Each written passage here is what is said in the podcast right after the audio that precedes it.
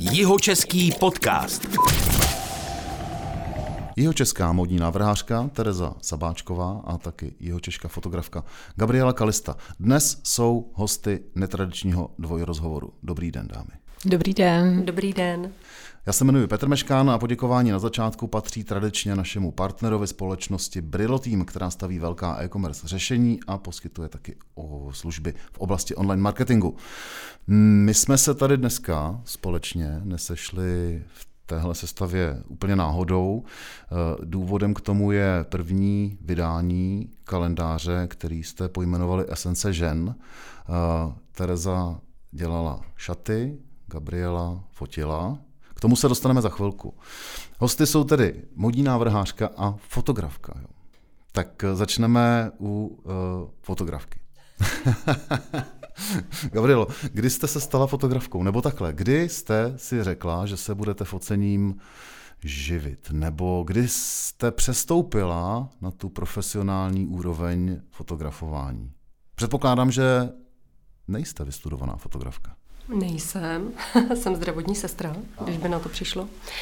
Ale já jsem si to vlastně neřekla nikdy, že se tím budu živit. Já jsem jenom s manželem podnikala a v podstatě přicházela jsem do styku se spoustou různých uh, lidí a dost mě to jako vyčerpávalo a potřebovala jsem se něčím vykompenzovat milejším. A vždycky to estetično mě eh, bavilo, lákalo, takže jsem s chodou okolností měla možnost u našich kamarádů v Brně eh, eh, se naučit fotografovat, naučit se základní věci s fotoaparátem, s technikou, s retuší. A tím jsem si říkala, že si to jenom budu dělat jenom jako hobby, jako koníček. Já vás poslouchám, ale musím tady říct, že tady řeším trošku to, že vás nevidím, respektive nevidím, že mluvíte. Budete muset jít asi ještě blíž. V pohodě. To nevadí, ne? Já se, my se prostě jedno. přitulíme ještě víc. Hele, no, já vás, jsem vás, vás trošku... Tohle to, jak jste zvýšili, už vás vidím. Jo? Ono to tam jde, ale eh, musíte trochu asi být opravdu blíž. No, přesně, to se vás vyfotím ještě. to je dobrý. To nemáte takhle často, ne, že jo? Ne, to je hezký. Přátelé, tak eh, je dobrý, že, nebo takhle, není to úplně dobrý. Eh, bylo by lepší, kdyby teď jeho český podcast byl i ve videoverzi. Teď jsme tady řešili technické, eh, technické problémy. Ty se vystřihnou, nebo taky ne, kdo ví. Může to být koření tohohle rozhovoru. Poslouchal jsem vás. Akorát teď na konci jsem už nedoposlech, jak teda nastal ten zlom. Ten zlom nastal, když jsem si v podstatě jako trošku teda naučila, potřebovala jsem fotit, potřebovala jsem si zkoušet další uh, možnosti. Takže ze začátku to bylo opravdu, že jsem oslovovala kamarádky, dcery kamarádek, rodiny. No a tím se to najednou začalo nabalovat, začalo mě to bavit čím dál víc, začala jsem si v tom hodně věřit a začaly vlastně poptávat mě uh, ostatní lidi, aniž bych to plánovala. Potom teda samozřejmě Teresku já jsem znala Velmi dobře. jako zavedenou modní návrhářku. jako, zavedenou modní návrhářku. A strašně mě bavily její šaty. A shodou okolností máme kamarády, v, v podstatě Teresky spolužečku z Gimplu a někdy uh, uh, mimo děk přišlo na to, já říkám, ty ta Tereza fakt dělá krásné šaty. To by byla bomba, kdybych je mohla nějaký jako nafotit. A tak moje kamarádka Iva říká, počkej, to je moje spolužečka z Gimplu, tak jestli chceš, já ji napíšu. Hmm. Tak takhle vznikla naše první, první naše setkání díky Ivě, kdy jsme v podstatě se s Tereskou setkali. Nějaký šaty mi na focení půjčila, protože pro mě je dominanta fotit jakoby ženy a, a nejvíc mě baví ukázat všem ženám, že vlastně můžou být všechny modelkou, že je to v podstatě jenom o tom, jak je oblečeme, nalíčíme, postavíme, jaký použijeme světlo a ty šaty Teresky byly pro mě jako největší jako dominanta celého focení a strašně mě to začalo bavit víc, protože jsem to viděla, jak ty ženy se mění před tím fotoaparátem a, a díky všem těm těm okolnostem, který jsem zmínila. No a pak se nám teda podařilo, že Tereska měla tady v Budějovicích přehlídku, my jsme se dohodli, že to nafotím. A takhle jsme se začali potkávat víc a víc. A tak jste se de facto zprofesionalizovala jako fotografka?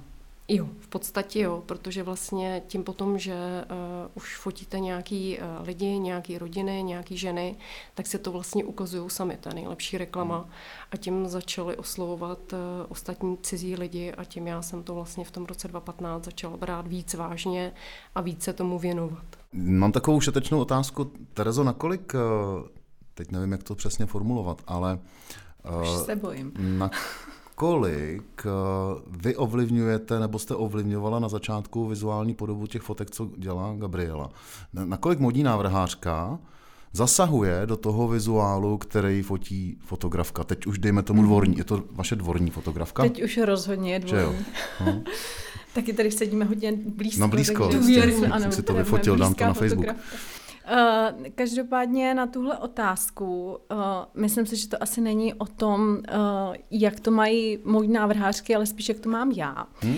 A já i při spolupráci na přehlídce, tak i při focení, když to není něco tematického a nepotřebuju to mít vysloveně podle nějakého zadání nebo parametrů, který třeba neovlivňuje jenom já, tak dávám volnou ruku těm lidem, který ví, co dělají, protože to mám vyzkoušený, že než abych je do něčeho nutila nebo je ovlivňovala nějak moc, tak ve výsledku to vždycky lepší, když těm lidem uh, dávám prostor právě pro tu jejich kreativitu. To jo, ale přece vy jste modní návrhářka, pracujete s materiály, s barvami, uh, ty barvy musí nějak působit i z těch fotek. Krom toho, že naživo, když vidím šaty na modelce, tak eh, na mě nějak působí, nebo mm-hmm. na mhm. kohokoliv. A z té fotky by měly působit asi podobně, bych řekl. Nebo jak to říct jinak. To znamená, že ten vizuál na té fotce musí nějak korespondovat s tím, jak vy, jaký záměr vy jste měla původně mm-hmm. s tím. Když se fotí nová kolekce a je to jako uh, představení nové kolekce, mm-hmm. nové kolekce, tak určitě tu kolekci mám s, nějakou, s nějakým záměrem, mám k tomu nějaký příběh, tak ten samozřejmě pak předávám jako informace uh, tomu fotografovi nebo fotografce, ale uh, tady třeba naše spolupráce vznikla tak, že Gabča měla nějakou svoji představu a poprosila mě, abych jí eh, půjčila šaty, nebo líbily se jí šaty, nebo já jsem měla nějaký nový, nový šaty a uh, řekli jsme, uh, že, že nafotí, protože měla i sama třeba nějakou představu. A mě zase to docela láká, protože uh, ty šaty jsou vyfoceny třeba víckrát od různých fotografů. A zase každý ten fotograf, každý fotografka, já to nebudu podmiňovat jako pohlavím, Asi. ale každý ten fotograf, umělec má nějakou svoji představu. A mně se zase naopak líbí, když uh, ty šaty jsou třeba představený nějak trochu jinak, než hmm. by třeba napadlo mě. Když je to ten oficiální, to oficiální focení, kde ty šaty jsou tak, jak já jsem je stvořila, představila si je, a, a, nebo v rámci celé kolekce nějaký tematicky ovlivněný, tak samozřejmě tam mám nějaký požadavky, ale když je to takovýhle volnější, že je to taková spíš naše tvorba, tak to já zase ráda nechám prostor i fotografovi, fotografce. Chápu. Stejně ještě zašťourám. Eh, Gabriela, Gabrielu jste si nasměrovala nakonec tam, kam eh, to, se to dostalo teda teď v tuhle chvíli, kdy je teda dvorní fotografkou vaší? Já schválně jsem zvědavá, eh, tuhle, tu, tuhle otázku bych docela ráda nechala doplnit potom i Gabču, ale já si myslím, že ne. Já opravdu... Dala jste jí tu volnou ruku, o čem mluvíte? Dala. Ona vám přinesla ty fotky, ty fotky korespondovaly s tím, jak jste si to představovala, mm-hmm, nebo řekla jste mm-hmm. si, jo, tak proč ne? V těch ne? začátcích, jo, když jsme teď třeba fotili kalendář, tak si myslím, že jsme se krásně doplňovali, to jsem teda zvědavá, jestli to vidíme stejně, uh, že s něčím jsem tam přišla já, s něčím Gabča a nikdy jsme si jako uh, nešli proti sobě, takže jsme se opravdu jako krásně podpořili, to mě strašně bavilo. Ale když šlo o focení třeba v těch začátcích, kdy jsme se tak jako oťukávali a poznávali, tak jsem nechávala podle mě volnou ruku Gabči a taky jsem tam kolikrát ani nebyla. To začalo být období, kdy už jsem měla i té práce strašně moc a uh, ani jsem si jako to nemohla dovolit časově být u focení, takže já jsem tam u toho opravdu ani nebyla. Takže uh, ty začátky byly podle mě hodně takhle jako o, o tom, o té volné kreativitě uh, Gabči fotografky. Vidíte. Eh, Gabriela doplní teda? Já můžu jenom souhlasit, protože je to přesný a, a opravdu nikdy do něčeho nekecala, nikdy mi nesměřovala, že by jako mě k něčemu vedla. A možná proto my jsme si tak imponovali, hmm. protože jsem vlastně vůbec neměla pocit, že mě něčem ovlivňuje a že vlastně jenom čeká, co já jí pošlu za výsledek. A pak jsme to jako třeba spolu konzultovali.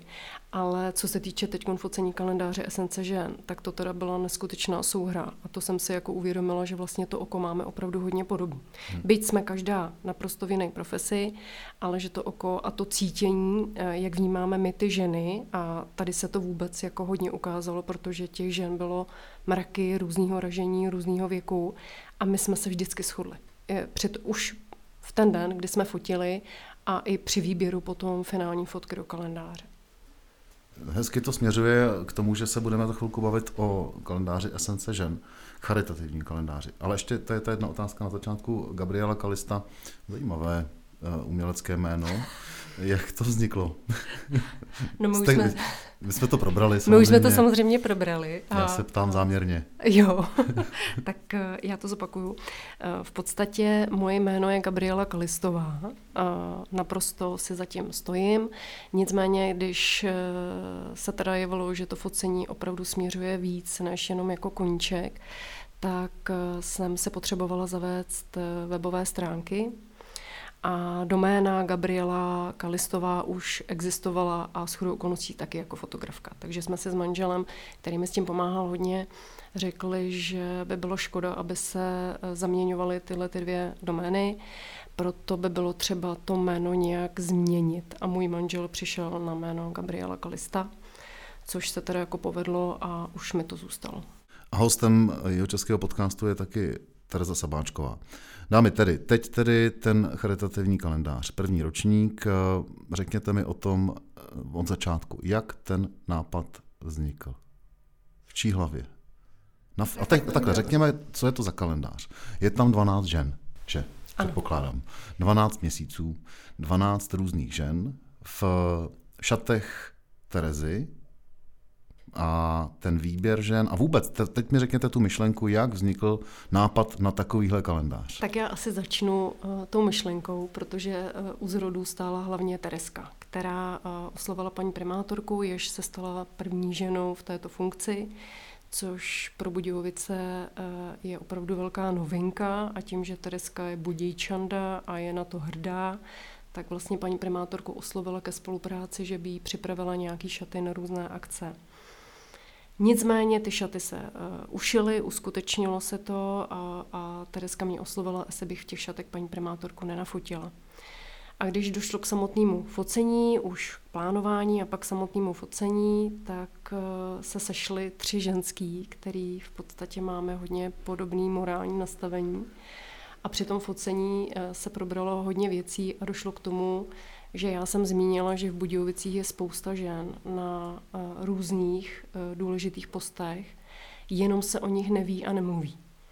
A v ten moment teda paní primátorka na to přikyvovala, že to tak opravdu je a že by možná nebylo špatný dát uh, najevo místním lidem, že opravdu ženy, byť jsou matky, tak dokážou zvládat i různé posty a je to pro ně samozřejmě náročnější, protože mají ty děti, mají ty rodiny No a Tereska říká, tak bychom mohli udělat kalendář. A tím pádem já jsem na to odvětila, to by bylo super a bylo by fajn, kdyby ten kalendář někomu mohl pomoct. A obě jsme se shodli, že by to chtělo tu pomoc směřovat někam, kde opravdu uh, potřebují peníze a nejsou, nejsou úplně financováni plně různýma organizacemi nebo různýma sponzorama, uh, jako jsou jiné známé Eh, neziskovky tady v Budících a paní primátorka přišla s návrhem krizového centra pro rodinu a dítě a my jsme souhlasili okamžitě obě dvě. Hm. Tereza, my tak souhlasíme vypad... pořád, so, přesně. Mlčí a souhlasí. my, my si takhle to tak máme. Tak eh, to je bohulibá Tereska věc. může navázat tím, jak jsme vybírali ty ženy. Jasně. Předtím pár takových technických dat. Uh, Technický dat. Kolik, v jakém nákladu jste vydali ten kalendář? Um, vzhledem tomu, že je to první ročník a zkoušíme to, uh, tak jsme dali 300 výtisků. Které jsou teď volně k prodeji. Kde se dá koupit? Dá se, dají se koupit na dvou místech v Budějovicích, v Igišti, v Igi, mm-hmm. což je super, protože tam jsou od rána do večera každý den.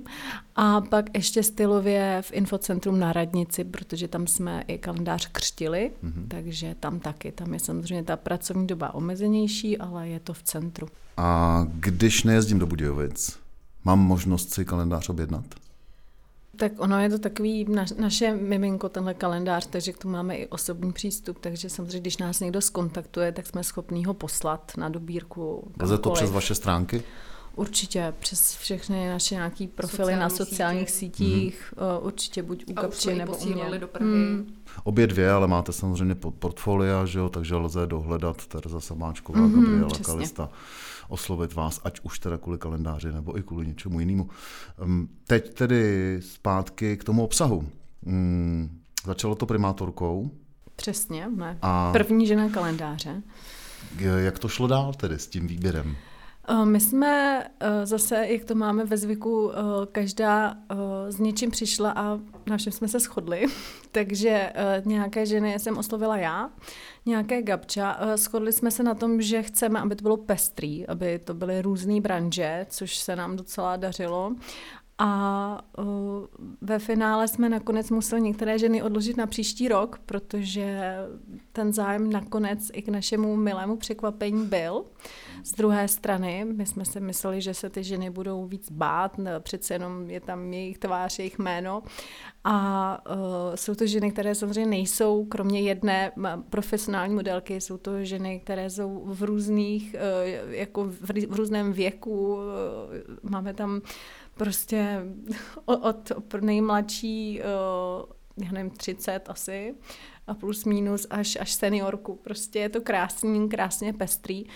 A ty ženy do toho šly, e, i když měly vždycky obavy, to teda na začátku vždycky obavy měly, ale ve finále vždycky na to brali jako svoji osobní nějakou výzvu, tak jak myslím teď řeknu takový to dneska hodně profanovaný jako vykročení z té e, komfortní zóny, tak to vykračovali, ale statečně a nakonec se s tím vždycky poprali krásně a mm, jestli to i užili ve finále. E, I... Přesně, to já bych chtěla jako doplnit, hmm. že už při tom focení my jsme věděli, že najednou si to strašně užívají a že jim je to hrozně příjemné. Proto i podle mě ty fotky nakonec vypadají tak, jak vypadají, jak kdyby fotila každá profesionálně několik let, protože oni už to zbořili ten stud a ten, ty obavy už během toho focení a to bylo vidět. Tak některé z nich, co jsem tak zaregistroval, už někdy nějaké focení ano. zažili. Jsou to osobnosti, třeba můžu zmiňovat Mirku Nezvalovou, tady jeho českou novinářku. Monika Brídová taky určitě už Vendula Matějů, jestli se nepletu. Mm, je taky, tam tak jako tisková mluvčí má, má s tím zkušenost. Samozřejmě, ano. že jo. Ale tak. určitě ne v téhle póze. Mm. Jasně, jo, jasně, to, to, jasně. to bylo pro ně opravdu co to, co to, jak, jak probíhal ten výběr těch šatů, Terezo?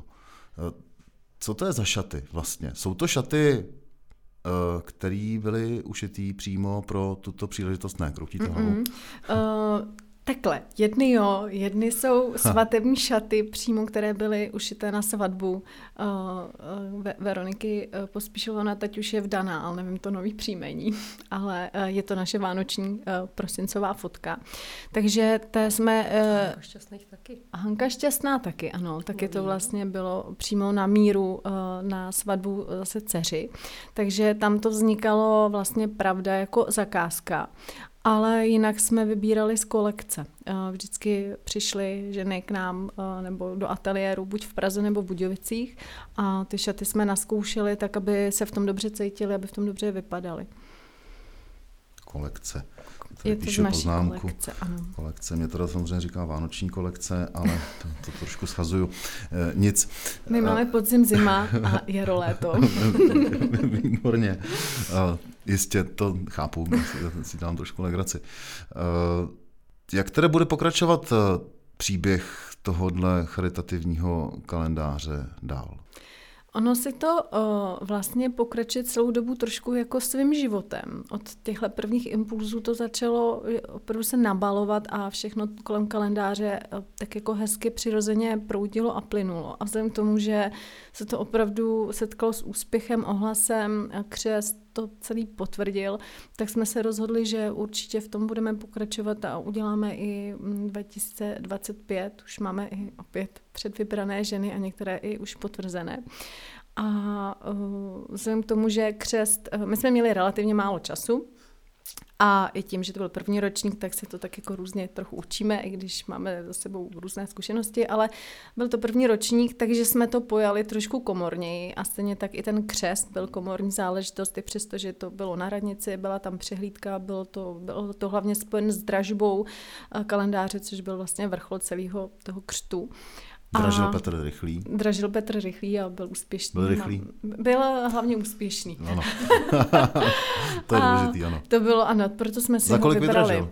Vydražil za 50 tisíc, 55. 55, hmm. 55, okay. takže vlastně 50 jsme měli takový, takovou představu, kdyby hmm. se povedlo a nakonec to bylo 55 tisíc, takže to byla taková hezká počáteční částka pro krizové centrum pro rodinu a uh, pro děti a rodinu a uh, chtěli jsme právě i příští rok tím, že se to takhle hezky samo uh, rozvíjí a že si to tím svým životem udělat to i pro veřejnost, stejně tak uh, přehlídku uh, křest, aby i veřejnost mohla přispět a mohla se na tom víc podílet a viděla i tady ten proces více zblízka. Mně to přijde jako vynikající nápad z tu, tu větší pozornost a tu, tu větší, jak to říct, váhu by si to zasloužilo. Takže mm-hmm. příští rok eh, se budu těšit, že, se to, že to bude ve větším nákladu, bude to víc vidět, bude, a přijdu se podívat na modní přehlídku. Tedy. Výborně. Posloucháte jeho český podcast eh, s modní návrhářkou Terezou Sabáčkovou a fotografkou Gabrielou Kalista. Navážu s vašimi profesemi. Začal bych s Terezou. Mě to zajímá. Regulárně. To se divím, regulárně. Uh, regulárně mě to zajímá, protože jste jeho českou módní návrhářkou, živíte se tím už docela dlouho. Hmm, jaký, uh, je takhle, všechno je asi chleba o dvou kůrkách, že jo, to si budeme povídat, ale uh, jako mi přijde, že v módní návrhářství to člověk musí mít opravdu hodně, hodně rozkročeno a mít teda hodně za sebou, což vy samozřejmě profesně máte. Ale v Jižních Čechách eh, neznám vlastně, jako já vlastně neznám jinou jeho českou uh, modní návrhářku. Jaký to je, se živit no, modní návrhářinou? Asi ostatní jsou tak odolný, protože je to opravdu povolání, který musíte brát spíš jako poslání a dělat ho s obrovskou nekonečnou láskou a trpělivostí. Uh, aspoň já to tak mám, asi bych to i jinak dělat úplně nemohla. Uh, takže je tam jako občas nějaký sebezapření, děláte to uh, určitě ne v první řadě pro peníze. Takhle, já to nedělám určitě v první řadě pro peníze, jinak bych to dělat nemohla, ale dělám to, protože mě to naplňuje a uh, i ta to, co jako vlastně za mnou je, i ty zákaznice, i ty zpětné vazby, i to, že jim děláme maturitní šaty, pak jim děláme svatební šaty, že, už, že to je už záležitost i více generací, tím, že to dělám dlouho, protože jsme dělali pro maminky, pro dcery, právě při různých společenských událostí, že se k nám vrací, tak to mě u toho udržuje. A pak přesně ještě takovéhle akce jako Esence žen, které mají takový jako přesah. Uh, takže je to náročný uh, a je to o tom, že to děláte jako poslání. Já se chci já. zeptat, to, to je hezký, a chci se zeptat ještě na, na pár uh, detailů ve smyslu, teď teda se zeptám obecně. Dá se uh, to dělat bez toho, abyste měla úzký kontakt s Prahou? No, vzhledem k tomu, že už tam od září bydlím, tak Aha. ten kontakt uh, Takže je, nejde. Ne, Bez nejde. Prahy to nejde. Mm, uh, já si myslím, že ne. Jsem hmm. o tom teda i docela dost přesvědčená a můžu to i podpořit z vlastní zkušenosti. Uh, já jsem jako tuhle práci dělám zhruba od roku 2000 pomalinku jsem začala dělat eh, a eh, co bylo pro mě převratný, když jsem v roce 2010 vyhrála svatební šaty roku, tak to byl impuls, kdy jsem řešila, jak to udělám s tou Prahou, eh, protože to už začalo mít přesah přes ten jeho český region. A byl to pro mě impuls, když jsem šla do Prahy si otevírat ateliér s tím, že jsem jako zůstávala v Budějovicích a vlastně od té doby mám ateliér i v Budějovicích, i v Praze takže už je to přes 10 let. A já jsem si teda třeba myslela, že tím, že se víc přesunu do, Prahy, takže mi třeba Budějovice časem trochu i odpadnou tím, že nebudu mít i tolik prostoru, ale ono zase, musím říct, ty Budějovice začalo lákat, nebo budějickou klientelu začalo lákat, že byly ty šaty a ta moje práce vidět díky zase té Praze uh, různě v médiích, uh, prostě na, na různých stránkách uh, časopisů, tehdy se ještě docela tiskly. a teď už to spíš vidíte samozřejmě na internetu, na Google a podobně. Už to dělám fakt dlouho, evidentně. A uh, takže mi ta zůstaly i Budějce, i Praha a myslím si, že nějak si ani neumím představit, že by to šlo jinak. Jenom je to organizačně samozřejmě náročný a díky tomu, že mám pětiletý dítě, tak už jsem si musela víc zvolit to místo, který jsem i situaci související s covidem a musela zvolit tu Prahu, abych to víc podpořila, abych byla víc u zdroje. Takže teď jsem eh, přes rok v Praze trvalej. Ono v té době, o které, kterou byste zmínila, eh, že vycházely časopisy a tak dále, taky jsem v jednom pracoval, uh, tak v té době vy jste měla i, i, i docela, si si dobře pamatuju, takový, jak to říct, show businessem známé mm, tváře, modelky, které nosily vaše, vaše šaty. Mm-hmm. Pomohlo vám to? Určitě. Za mě tohle byla vždycky taková... Které to byly teda mimochodem? Uh, tak uh, myslíte ty tváře? Ty tváře. Uh, já vím, že určitě, vš, nebo oblíkala jsem tři Miss postupně, české Miss na Miss Universe, to taky byla ještě česká Miss, takže to byl v tom takový přehled a ta, ten titul měl i větší váhu, jezdil se na, na, na takovouhle světovou soutěž a třeba tyhle ty Miss, uh, i tím, že se to pak, dě, dě, jako že jsem se tomu věnovala další rok uh, a tak, uh, tak to mělo určitě efekt, vidět to, díky tomu bylo hodně. Uh, pak různé herečky, taky svatební šaty, pro některé mm, modelky nebo herečky Iveta, tehdy Lutovská, Vítová dneska, Střeboně eh, nebo Veronika Arichteva, takže i ty svatební šaty pro známější tváře byly vidět, bylo to, prolítlo to pak třeba hodně po celém Česku a uh, to funguje, to určitě bez zesporu funguje. Eh, vrátím se k tomu procesu. Bavíme se pořád o modním návrhářství tedy. Uh, vy jste zmínila dva ateliéry Budějovice Praha. Co to znamená mít ateliér? Znamená to, že tam máte i dílnu? Jak to říct jinak? Vlastně, když si eh, představím, třeba když to srovnám se sochařem, uh-huh. tak někteří sochaři samozřejmě si vyrábějí sochy sami, musí znát postupy, technologické postupy toho, té práce s tím materiálem. U vás je to podobný, asi uh-huh. bych řekl. Eh, s tím, že předpokládám, že sama umíte ušít, to je jasný asi teda, ale neděláte to. Nedělám to. Mně přijde, že potom uh, buď jste šikovná krejčová švadlena a nebo návrhářka, protože nemůžete pořád šít a přitom dělat práci návrhářky, hmm. protože se nedostanete z té židle, Jasně. takže od, od stroje. Takže um, nejde to úplně dělat takhle a proto já třeba zase na druhou stranu bych to nikdy neuměla ušít tak, jak někdo, kdo sedí za tím strojem těch třeba 8 hodin denně, zatímco hmm. já lítám všude možně pro, po látkách, hmm. po různých, prostě jsme lítali do Dubaje pro látky, nebo ze zákaznicema mám ten kontakt, konzultace, tohle dělám třeba i 10-12 hodin denně, ale u toho stroje nejsem. Takže Jasně. v tu chvíli to samozřejmě i přenechám někomu, kdo vím, že to už je perfektně. Mm-hmm. Takže mám kolem sebe zkušené krejčové a švedlny, mm. bez kterých by to nešlo, nebo neuměla bych to mm. nakombinovat. To prostě buď jedno nebo druhý, ale uh, mám tam tým lidí, který jako potřebuju, nebo mm. jsme prostě tým. Mm. A uh, co se týče dílny, dílny v Budějovicích dílnu mám a v Praze mám spíš švadleny, který uh, šijou, uh, mají zase mm-hmm. svoje spíš mhm. domácí dílny. Takže tam máme spíš potom prostor, kde se všechny potkáváme uh, u mě v ateliéru na Národní. Vy jste zmínila tu na Národní. Mm. To je hezká ulice. Hezká, taková klidná, jo, jo. nenápadná. Ale taky jsem tam pracoval svého času. My jsme dělali Korzo Národní, tady mm-hmm. Budějovičáky, mm-hmm. intenzivně z svého času. Ale to je jiný příběh. Chci se zeptat na to, co vy jste zmínila. Eh, výběr těch látek to taky asi je alchymie a vy mm-hmm. musíte přesně vědět, když ty šaty navrhnete, předpokládám, že si je nakreslíte, mm-hmm. namalujete, tak to už víte, z jaký látky to ušijete, nebo to pak jdete, nebo jdete a říkáte si tohle látka a teď jako kde chodíte na ty látky, nebo kam ty, na ty látky zajdete? Ono je to jako různý tady s tím, že někdy je dřív návrh a vybírá se k tomu látka a někdy je zase nejdřív látka a protože buď mě nebo zákaznici uchvátí nějaká látka a pak k té látce vymýšlíme uh, střih, šaty a tak. Uh, Um, takže je to taky různý, ale uh, co se týče látek a výběru látek, nákupu látek, uh, než jsem měla uh, syna a ještě než byl covid a bylo víc um, prostoru, uh, tak jsem jezdívávala do Dubaje pro mhm. látky.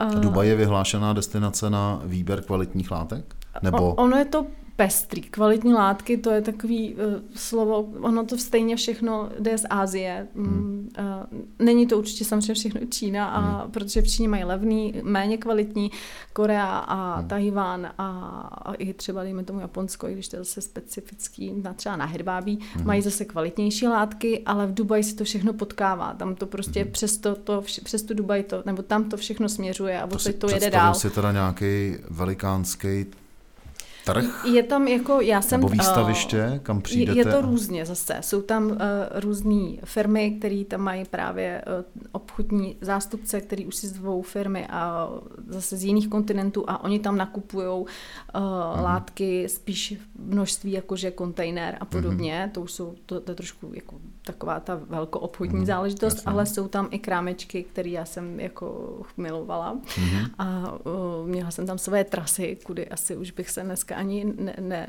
už jsou, to byly fakt uličky klikatý a schovaný krámečky, kde už jsme se znali a už, už to bylo skvělé, jako že jsem tam jezdila pravidelně. Takže vlastně zase oboje tyhle, ty, oba tyhle způsoby eh, jsem zažívala při výběru látek, ale uh, jsou tam takové různé zóny, uh, čtvrti, kde se prodávají látky v menším nebo ve větším, hmm. záleží. To je hrozně zajímavý, to mě baví, ale vy jste teda zmínila... Mě to taky bavilo. Teď už ne. právě to je komplikovanější, teď už se to spíš objednává přes internet, ten covid to hodně změnil. A Já jsem se je, na to chtěl zeptat, jo. no. A tam někdy samozřejmě ten kontakt s tou látkou, šáhnout se na ní, jako je hrozně, mě to chybí, ale zase, jak už to člověk dělá dlouho, tak i z fotek se dá poznat, eh, jak se ta látka chová, za ohyba, jak se na té eh, eh, na tý fotce v podstatě chová v tom, kde se jako láme a podobně, tak si člověk udělá představu, jak je měkká, tvrdá a podobně, ale bez těch zkušeností by to nešlo. Neumím si představit, že bych jinak vybírala látky po internetu. Vy jste to několikrát tady zmínila, já teda dodávám, bavíme se stále o modním návrhářství s Terezou Sabáčkovou, je tady i Gabriela Kalista, ale k tomu se vrátíme za chviličku k fotografování. Pardon. Eh, já bych chtěl udržet to téma chviličku. Vy jste to, Terezo, zmiňovala, jak covid zamával s, s módou jako takovou. Já něco vím, protože tady společnost Brillo Team dělá a spolupracuje s velikými módními e-shopy. Mm-hmm. Mimo jiné taky. Tak něco samozřejmě tuším, že se změnilo. Jak to vnímáte vy?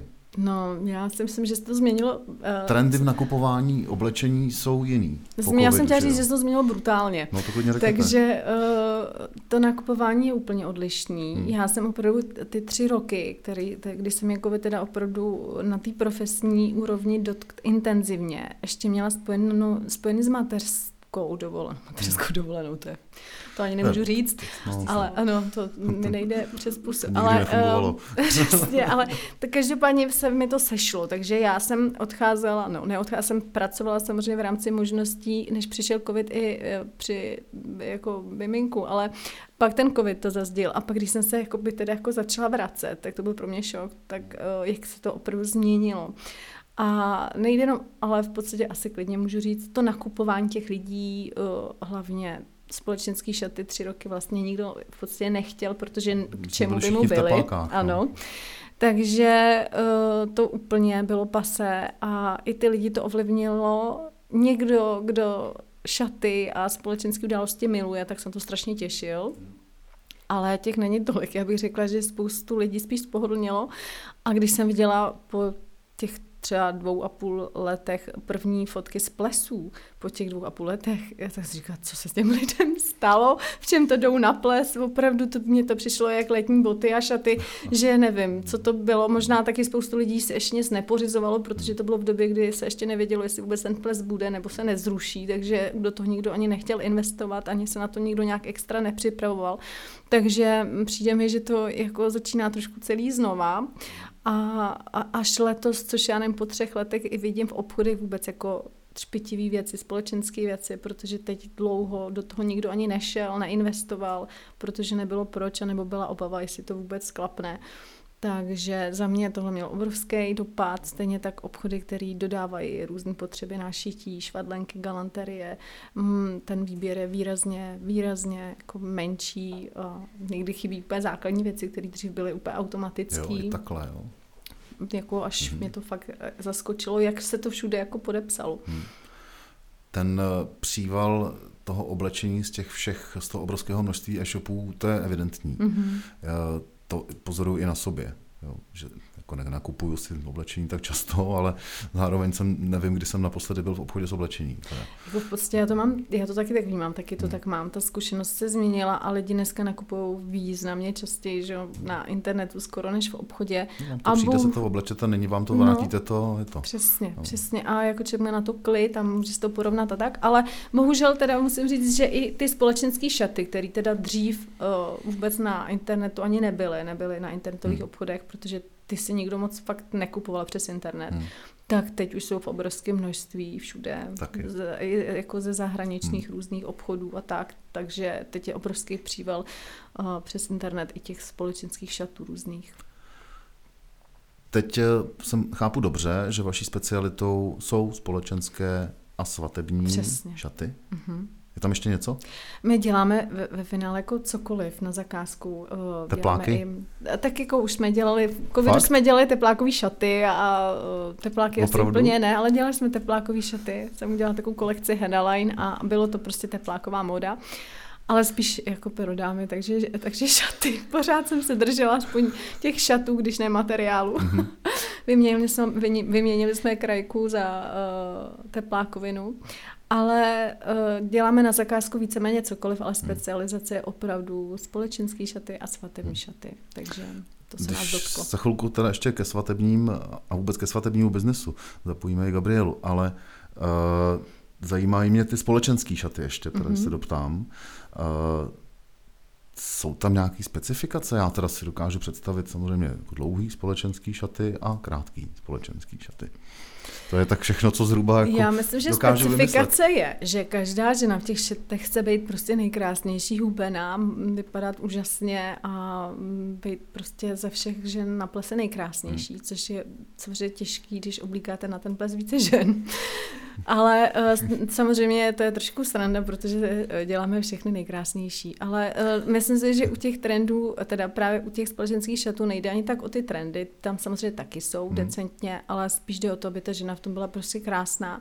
A tam je výhoda, když to děláme fakt na míru, protože hmm. často děláme různý, um, já nevím, výstřihy, které jsou i odvážnější, tak fakt, hmm. aby seděly, hmm. tak to je jako dobrý, když to zkoušíme na, na tom těle, na kterém to pak bude. Takhle to platí i uh, pánských oblecích, že když je oblek ušitý na míru, tak je to, sedí jako je jinak. to tak. No. Samozřejmě těch to... tepláků to tolik řešit nemusíte. Jasně.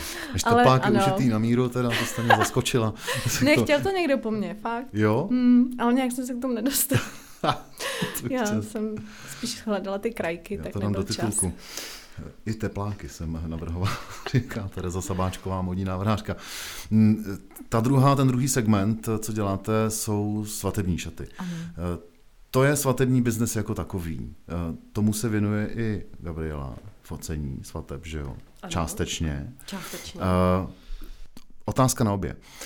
Když tak se občas věnujete uh, přípravě svadeb v těch vašich odvětvích, to znamená fotografování a návrh svatebních šatů. Eh, cítíte i změnu trendů v, u těch svadeb poslední dobou nějakou? Nějak, nějaký trend? Třeba šetření? Tak za mě eh, určitě.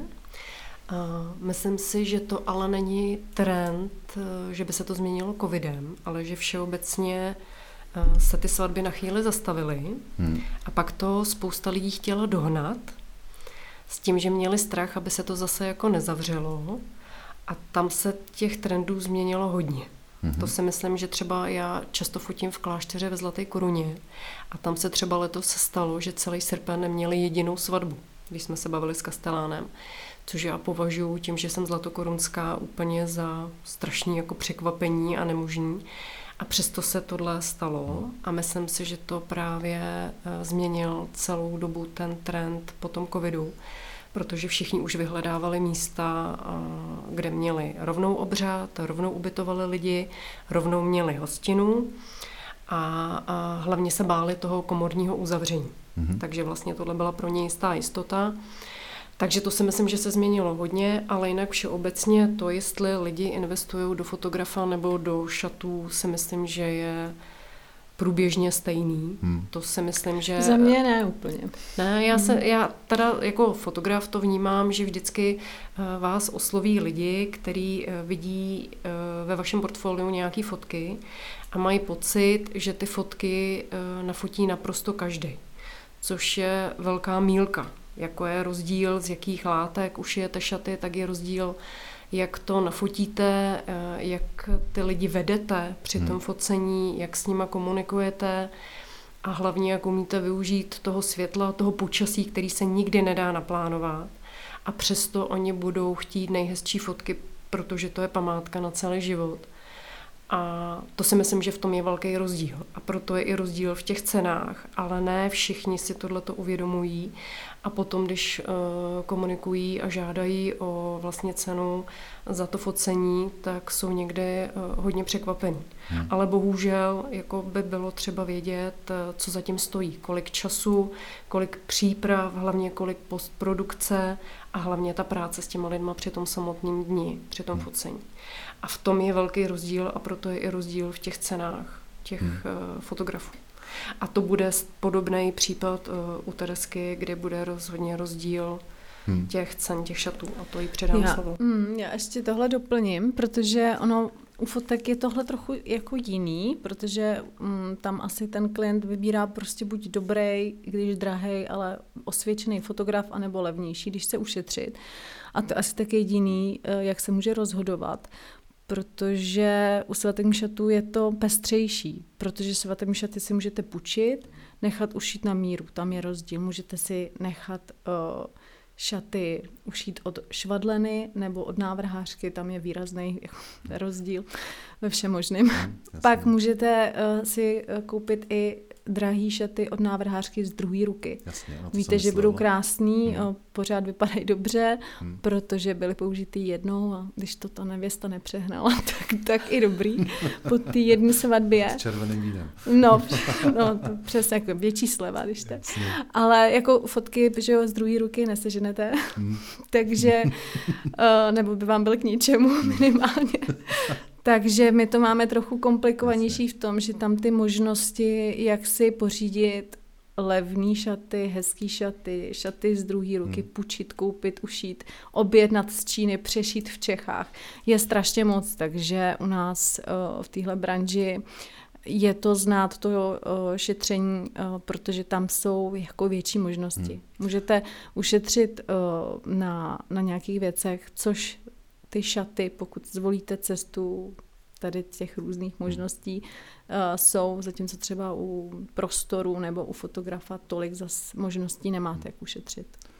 Eh, u toho focení si to nějakou představu asi mám, ale Terezi se zeptám. Průměrná cena svatebních šatů od módní návrhářky je dneska jaká? Já to vůbec... Dneska jaká?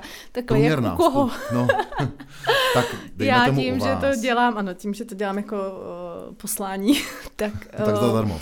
Tak, to, tak je to dosažitelný. jo. Tak je to dosažitelný. Nemusíte říkat cenu, jestli nechcete. Uh, jako jo, můžu, i asi klidně řeknu. Uh, já spíš jenom chci, aby bylo vidět, nebo aby, aby než řeknu tu cenu, co zatím je, protože hmm. uh, tam máte obrovské množství různých látek, více vrstev sukní, kvalitní, drahé látky, takže hmm. můžete klidně opravdu dát jenom 10 tisíc za látky. Klidně hmm. i 30 tisíc jenom za látky. Hmm. Záleží, co kdo chce. A pak ty šaty uh, vyrábíme třeba dva měsíce. Uh, se samozřejmě ne no non-stop, ale se zkouškama, protože zkoušek Koukám, jsou třeba 4-5 zkoušek. Uh, některé šaty jsou třeba za 30 hodin, ale některé třeba za 100 hodin, nebo se třeba 30 nebo 50 hodin zdobí. Takže když si tohle všechno člověk nasčítá, tak bychom uh, u jakýkoliv jiný branže byli třeba na průměrné ceně 100 tisíc. Hmm. Ale to, to jsem si tak už, říkal. Uh-huh, ale to už tak dosažitelný není. Takže uh, jsme schopni udělat třeba šaty kolem 30 tisíc. Mm-hmm. Ale je to zatím to opravdu, slušný. jo, já si myslím, že na to, co člověk tomu dá, uh, tomu zákazníkovi a těm šatům, uh, je to právě krásná cena, ale člověk musí vidět, co zatím je. On vidí tu špičku ledovce. Jasně. A to, že se na, já vím, AliExpressu vyfocený šaty, které samozřejmě jsou jenom ilustrativní foto, že jo.